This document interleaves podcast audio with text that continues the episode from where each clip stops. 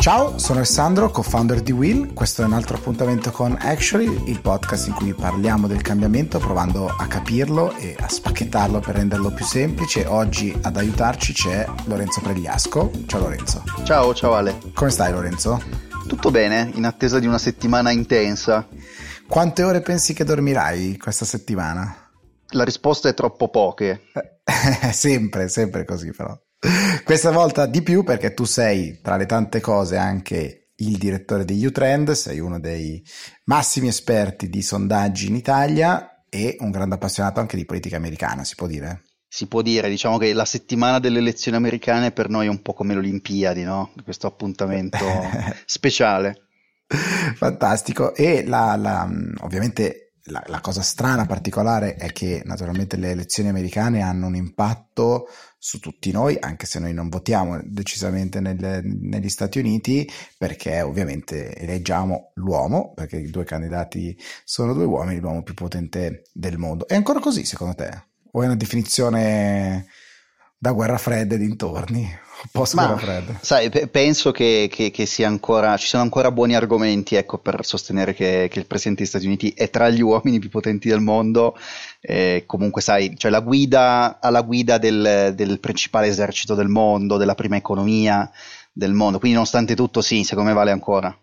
Questo è, questo è, un aspetto anche no, molto interessante molto diverso da noi, anche nelle campagne elettorali, quello dell'essere commander in chief, fra le altre cose, l'uso della forza militare, l'avere o meno servito nell'esercito, sono tutte caratteristiche eh, importanti, importantissime. Di recente mi sono andato a riguardare un po' di spot delle, delle campagne elettorali e anche lì no, l'uso della, della forza nucleare, ad esempio, è un aspetto che ritorna tante volte. Sì, beh, conta che appunto l'immaginario americano è anche un immaginario di potenza, no? di, di, di, forza militare e quindi ritrovi que- questi elementi dell'immaginario in tutta la comunicazione politica negli Stati Uniti, eh, laddove da noi ti metteresti a ridere probabilmente, no? Assolutamente, vero, verissimo, verissimo. Chi allora avrà i codici nucleari il prossimo 4-5 di novembre?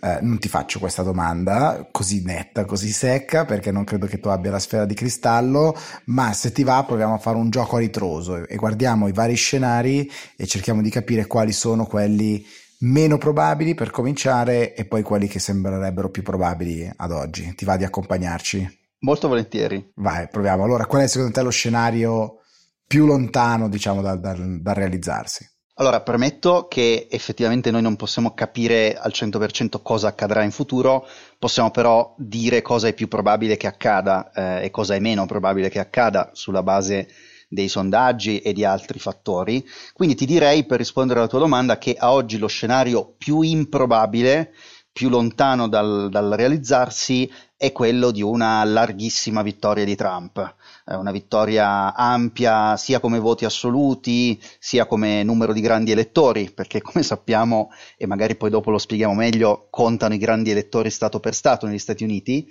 Questo a oggi mi pare lo scenario più improbabile Ale, non vuol dire che non sia possibile che Trump vinca, eh, attenzione.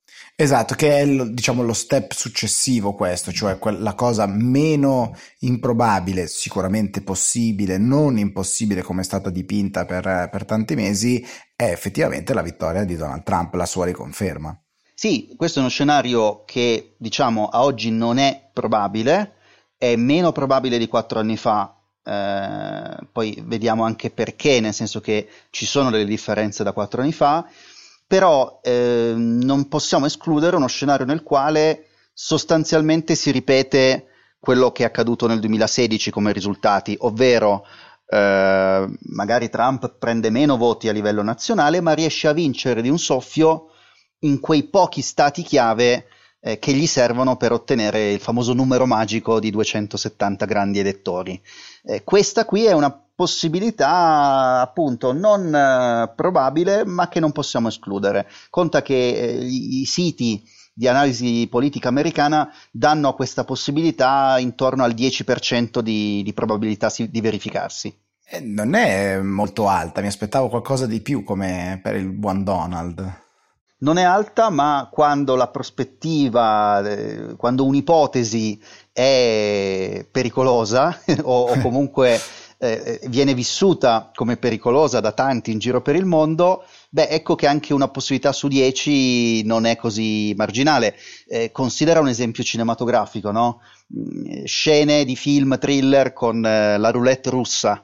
Ah, certo. Eh, no, revolver con 10 con alloggiamenti, un proiettile è, è, solo uno su dieci, eh, no, per certo. carità, però non so se vorrei giocare a quel gioco. Ecco. A- assolutamente, assolutamente, assolutamente. Eh, posto che invece lui assolutamente come che vuole giocare, vedere se riesce non a prendersi la, la pallottola, ma a prendersi questo, questa possibilità una su dieci.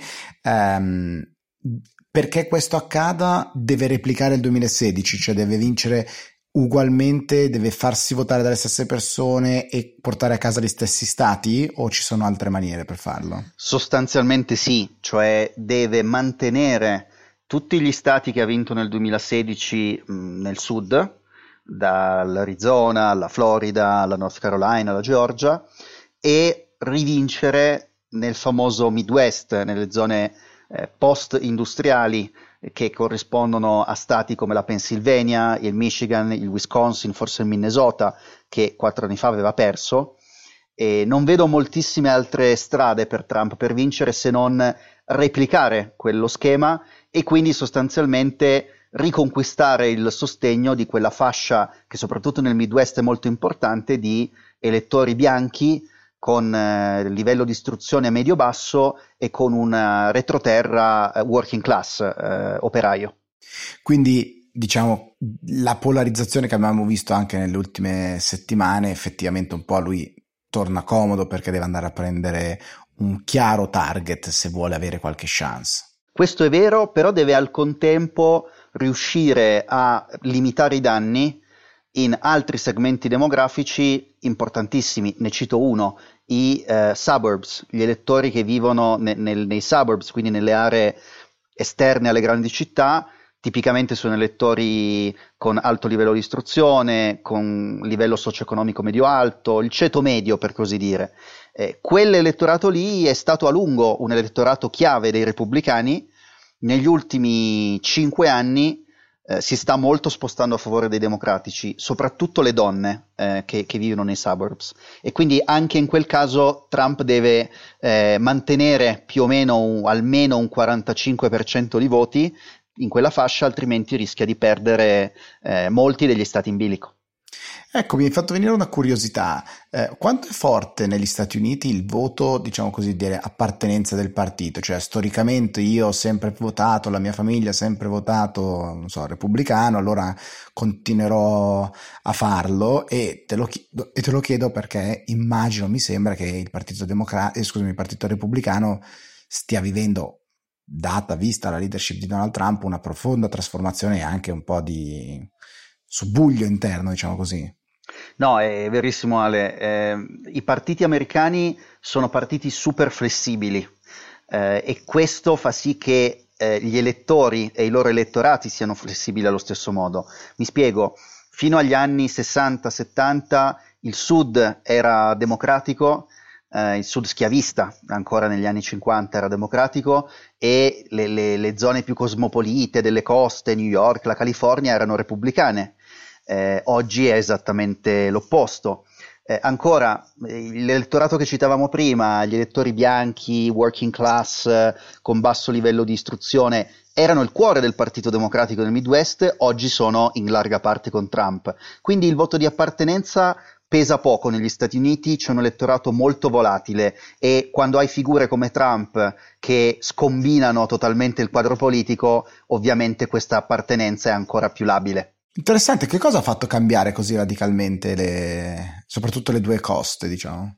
Beh, il fatto che eh, negli anni 60, in particolare nel 1964, un presidente democratico, Lyndon Johnson, abbia sostenuto e approvato la legge sui diritti civili, che ha posto fine alla segregazione razziale nel Sud e ha stravolto la geografia politica americana. Il Sud da eh, democratico è diventato repubblicano e i democratici sono molto cresciuti nel, nel, resto del paese e questo è stato uno dei punti di svolta proprio della storia dei partiti americani nel Novecento. Questo è incredibilmente affascinante. C'è un paese, c'è uno stato però sulla costa est che sarà chiave, che è la Florida.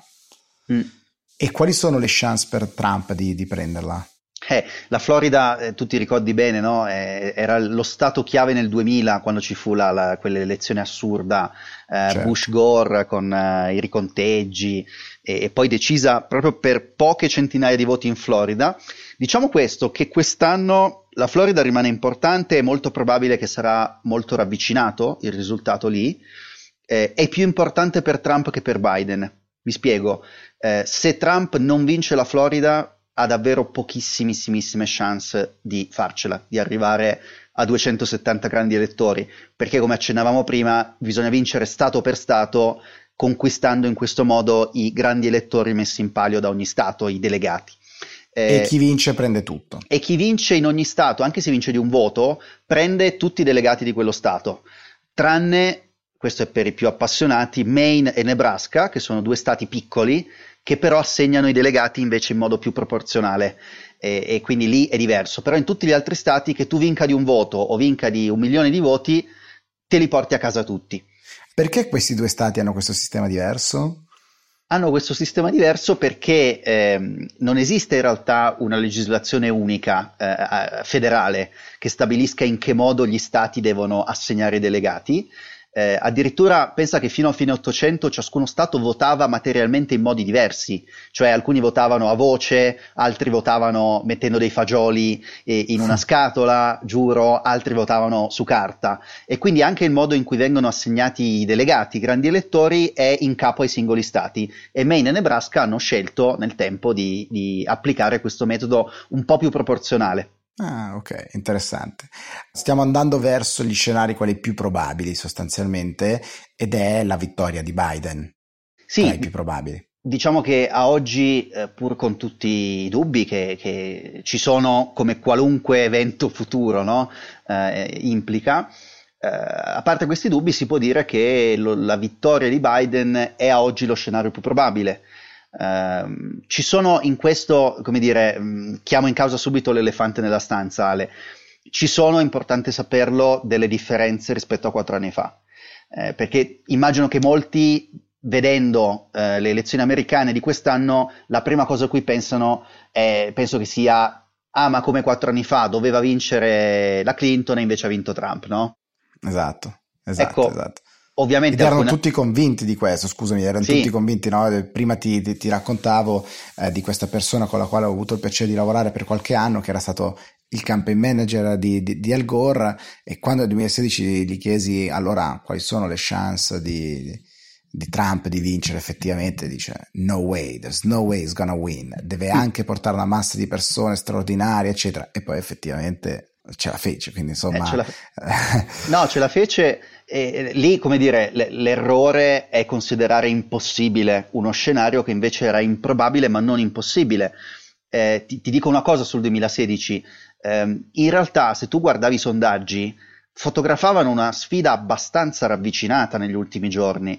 Il fatto è che molti di noi, molti osservatori, molti analisti, molti appassionati a vario titolo si erano convinti che Trump fosse un personaggio così assurdo da non poter contemplare una sua vittoria, anche al di là di quello che dicevano i sondaggi, che con tutti i loro limiti comunque non potevano dare la certezza che avrebbe vinto Hillary. Certo. Però, al di là di questo, dire, venendo al 2020 le differenze ci sono, te ne cito due importanti. La prima è che se tu vedi i sondaggi sia nazionali sia negli stati chiave, Pennsylvania, Michigan, Wisconsin, eccetera, eh, oggi Biden ha un margine più alto rispetto a quello che aveva Hillary quattro anni fa e ha un margine molto più stabile, cioè da giugno in poi è sempre stato a livello nazionale tra il più 6 e il più 10, per capirci, come punti percentuali. Però io ti seguo su Instagram, tu mi hai detto più volte che non devo guardare i sondaggi nazionali. li puoi guardare, li devi guardare perché ti danno un po' l'idea de- del, del vento che tira Dopodiché devi guardare anche e soprattutto i sondaggi statali, Stato per Stato, ehm, perché sono quelli da cui dipende la vittoria o la sconfitta di un, di un presidente degli Stati Uniti. Però c'è un'altra differenza importante che dobbiamo dire, cioè perché Trump rimonta nel 2016? Perché c'erano tanti elettori indecisi, tanti elettori che fino all'ultimo dicevano ah io voterò un, un, candidato diverso da Trump e Clinton, il candidato verde, il candidato dei, del Partito Libertario. Questo bacino qui poi si sgonfiò all'ultimo e andò a favore di Trump. Stavolta ci sono molti meno indecisi e molti meno elettori che pensano di votare per un candidato minore. Quindi la, la situazione ha delle differenze oggettive rispetto a quella di quattro anni fa. E a, a livello demografico eh, ci sono alcuni aspetti che secondo me sono interessanti. Il primo è chi effettivamente voterà per Biden. Uh, e ci dicevamo appunto no, in base ad esempio alla popolazione nera uh, se andrà a votare, quanti andranno a votare e se dobbiamo dare per scontato che voteranno tutti per, per lui, per Biden, solo grazie anche alla sua esperienza con, uh, con Obama alla Casa Bianca o anche solo in antitesi a Trump. Quanto è scontato questo scenario? Eh, qui è una de- delle cose più, più interessanti, le incognite più affascinanti di questo voto, nel senso che tutti i dati, tutti i sondaggi ci dicono che tra gli afroamericani che andranno a votare Biden stravincerà. Eh, prenderà tra l'85 e il 90%, per capirci. Wow. Come lui in realtà è accaduto con Hillary Clinton, con Obama, tradizionalmente i democratici prendono almeno, almeno l'80% dei voti tra gli afroamericani. Qual è il punto? Tu lo dicevi giustamente, quanti andranno a votare. Ovvero la, l'affluenza, la partecipazione al voto degli afroamericani potrà essere decisiva perché più vanno a votare, più voti potenziali ci sono per Joe Biden. Considera che nel 2016 uno dei fattori che poi determinarono la sconfitta di, di Hillary che fu una sconfitta per pochissime migliaia di voti in pochi stati, come ci ricordiamo, fu che a Milwaukee, a Detroit, grandi città del Midwest, andarono a votare meno afroamericani che in passato, meno di quelli che erano andati a votare per Obama e questo fatto le costò probabilmente l'elezione. Ecco, Biden deve fare attenzione a mobilitare eh, l'elettorato afroamericano. Facevi riferimento alla sconfitta in alcuni particolari stati, no? Perché in totale prese più voti dal voto popolare Hillary, se non ricordo male, poi Altro perse. Che in, diciamo, negli, stati, negli stati chiave. Prese 3 milioni di voti in più di Trump a livello nazionale, eh? attenzione, e, e, questo ci dice anche qualcosa del, eh, un po' del paradosso del sistema elettorale americano, che anche questa volta, anche eh, martedì 3 novembre, potrebbe consegnarci un risultato in cui magari Biden prende più voti a livello nazionale, ma perde perché perde negli stati chiave, magari per un soffio, come è successo quattro anni fa. C'era una cosa mi, a cui accennavi prima che era, mi aveva molto colpito, era molto interessante, la diminuzione dell'importanza dell'aspetto, chiamiamolo razziale, etnico, demografico, insomma, nelle, negli Stati Uniti. È così effettivamente, facevi anche una questione di come sarà la popolazione americana a tendere sempre di più alla popolazione bianca che diventa una minoranza. È così, c'era un pezzo del New York Times qualche giorno fa su questo, cioè sull'apparente paradosso eh, che in mezzo a molte tensioni eh, etniche, razziali, sociali, in realtà noi potremmo avere un'elezione in cui, diciamo così, il gap, eh, il racial gap, quindi il divario etnico, va a diminuire. Cosa significa? Cioè che tra gli afroamericani e tra gli ispanici eh, c'è un minor divario a favore di Biden di quello che, che, ci fu ad esempio quattro anni fa in favore di, di Hillary Clinton. Perché questo? Perché in realtà tutti i sondaggi dicono che la grossa progressione di Biden rispetto al 2016 è nell'elettorato bianco più che nelle minoranze. Ora, questo eh, vedremo poi se sarà così, ma si intreccia con un altro discorso che giustamente accennavi, cioè il fatto che gli Stati Uniti demograficamente stanno già cambiando tantissimo e sono un paese sempre meno bianco, tra eh, 30 o 40 anni i bianchi saranno una minoranza negli Stati Uniti d'America e questo riguarda tantissimo stati come il Texas, come la California, come l'Arizona, cioè stati che a livello etnico, a livello demografico si stanno eh, davvero trasformando anno dopo anno. Questo spiega perché parliamo del Texas e parliamo dell'Arizona come di due stati che potrebbero votare democratico per la prima volta da decenni. E poi c'era un'altra parola inglese che mi ha insegnato che è blue shift. Mm. Cioè, eh, noi ad oggi adesso abbiamo fatto una carrellata lungo gli scenari in base alla loro probabilità più o meno remota. Ci siamo detti che una larga vittoria di Trump è molto molto difficile che avvenga, che Trump vinca non è impossibile, è poco probabile, ma non è impossibile. E poi ci siamo detti che invece la vittoria di Biden è più probabile che, che, che accada. Diciamo che mh, effettivamente questo scenario si realizza, Biden vince, eh, lo scenario qual è che Trump si blocca, si asserraglia nella Casa Bianca e dice non mi muovo da qua, è una cosa fattibile, come può avvenire? E dall'altra parte noi italiani siamo spesso abituati al, eh, al fatto che c'è la maratona mentana, ci sono varie maratone e non andiamo a letto e non sappiamo esattamente come ci svegliamo la mattina dopo con qual è il vincitore effettivo. Sarà così anche, anche martedì notte? Guarda, è possibile in particolare se il risultato sarà eh, serrato, cioè se non ci sarà un enorme vantaggio di, di Biden. Um, quando parlavo di blue shift intendevo questo, cioè che immaginiamoci questo scenario, um, la Pennsylvania, che forse sarà lo stato più importante di tutti, uh, inizia a contare i voti e noi vediamo il, il 3 notte che c'è un vantaggio di Trump. È un vantaggio parziale, perché la Pennsylvania dovrà ancora contare tutti i voti per posta che arrivano dopo. E sappiamo che nei voti per posta probabilmente ci sarà una maggioranza di democratici, quindi di voti per Biden. Però cosa succede a quel punto? Trump vede che in Pennsylvania è in vantaggio lui. Eh, gli può passare per l'anticamera del cervello magari di dire che ha vinto lui eh, e di delegittimare il voto per posta che dovrà ancora essere contato.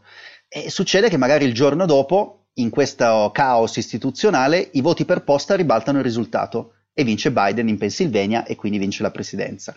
Questo si intende con blue shift, cioè un possibile eh, rovesciamento dei dati con i voti per posta a favore di Biden ed è uno scenario Ale che onestamente si presterebbe molto a, a, una situazione di quasi di crisi istituzionale, soprattutto con un personaggio come Trump che già nei mesi scorsi ha preparato il terreno per contestazioni di ogni tipo sul risultato elettorale. Blue shift dal colore dei democratici che sono blu, mentre gli stati rossi sono per, per i repubblicani, quindi ci sarebbe il cambiamento da, da rosso a blu dopo quando, quando, arriva. Però effettivamente Trump ha messo le mani avanti e da settimane abbondanti che, che martella su questo tema, delegittimando il voto per posta. Eh, quindi non avrebbe gioco particolarmente difficile nel, nel far passare il suo messaggio. No, peraltro eh, si, si, creerebbe un altro problema, cioè se ci fossero stati eh, con eh, poche migliaia di voti di distacco, eh, tu a quel punto potresti ragionevolmente avere ricorsi ai tribunali eh, statali, alle corti federali, magari potremmo arrivare addirittura alla Corte Suprema, come fu tra l'altro nel 2000 la, il famoso caso della Florida, e in quel caso veramente saresti a un passo dalla creazione di un precedente molto pericoloso in cui i tribunali una seconda volta dopo il 2000 vanno a decidere di fatto il vincitore delle elezioni. Quindi capisci che gli elementi per una situazione di, di, crisi istituzionale ci sono, non dimentichiamoci che gli Stati Uniti in tutta la loro storia, recente quantomeno, si sono sempre fondati su un principio, che è la transizione pacifica del potere. Se questo principio viene meno è un problema. Con, con, Will, infatti, è, è, una cosa che ci siamo ricordati eh, all'interno del team nei, nei, giorni scorsi ed è quella nota bellissima che aveva lasciato George, George Bush padre, il senior, a, a Bill Clinton quando entrava alla Casa Bianca, scritta a mano, in cui c'è un messaggio, come dire, di appunto di, di, la trasmissione dei poteri, ma il senso del peso del stare in un luogo del genere e l'augurio sincero di, di, buon lavoro, che effettivamente poi un po' quell'alternanza sulla quale si basa la democrazia, dire ok, siamo al di là dell'ag- dell'agonismo, dell'agone politico, adesso state in bocca al lupo per il benessere, per il bene di tutti noi. Uh, è interessante che cosa può succedere delegittimando quest'idea di base. Eh... Sì, devo dirti, purtroppo io poi non sono uh, tra, tra, coloro che pensano che Trump sia il diavolo, eh, penso che anzi dobbiamo interrogarci sulle motivazioni profonde che hanno portato alla sua vittoria eh, quattro anni fa, eh, però detto questo bisogna anche riconoscere che un, una personalità come Trump ha eh, spezzato molte tradizioni, mo- molti riti, molte abitudini che erano anche sane della democrazia americana e, e rischiamo di avere un'ulteriore eh, rottura proprio su questo principio cardine che è eh, puoi essere un democratico, puoi essere un repubblicano, ma finite le elezioni c'è un vincitore, c'è uno sconfitto, auguri al vincitore. Direi di chiudere su questa tua nota eh, ovviamente ti seguiremo in tutte le tue maratone che farai elettorali nella, nella notte di, di, martedì, magari ti disturbiamo anche se, se ce lo permetti eh, e segnaliamo però anche che ehm, da tempo sei impegnato in un podcast molto bello sul tema della, sull'America in generale. Sì, abbiamo creato questo podcast eh, che si chiama La democrazia in America, eh, in sette puntate insieme al Polo del Novecento in ciascuna di queste puntate, Ale, cerchiamo di spiegare un tassello, un pezzetto della politica americana e delle elezioni americane, per cui raccontiamo la storia dei partiti, raccontiamo come funziona il sistema elettorale, eh, come si finanzia la politica, come comunica la politica eh, e cerchiamo insomma di dare in questo modo un po' di, mm, di, di contenuto e di aiuto a chi vuole capire meglio come funzionano le elezioni americane. Diciamo, una mezz'oretta per ogni puntata eh, che, che permette di approcciarsi al voto americano, spero, con più consapevolezza. Hai toccato un, sacco di parole chiave, tra cui consapevolezza, che in Will ci ripetiamo spesso, quindi chissà che magari facciamo un format simile insieme anche o qua o su, o su Instagram insieme, se ti va. Con, con molto piacere, sono sempre a bordo su, sui vostri progetti. Fantastico, grazie mille ancora e vediamo poi come sarà andata. Ci risentiamo dopo eh le sì, elezioni. Eh sì, eh sì. Ciao Ale, grazie. Ciao, grazie a te.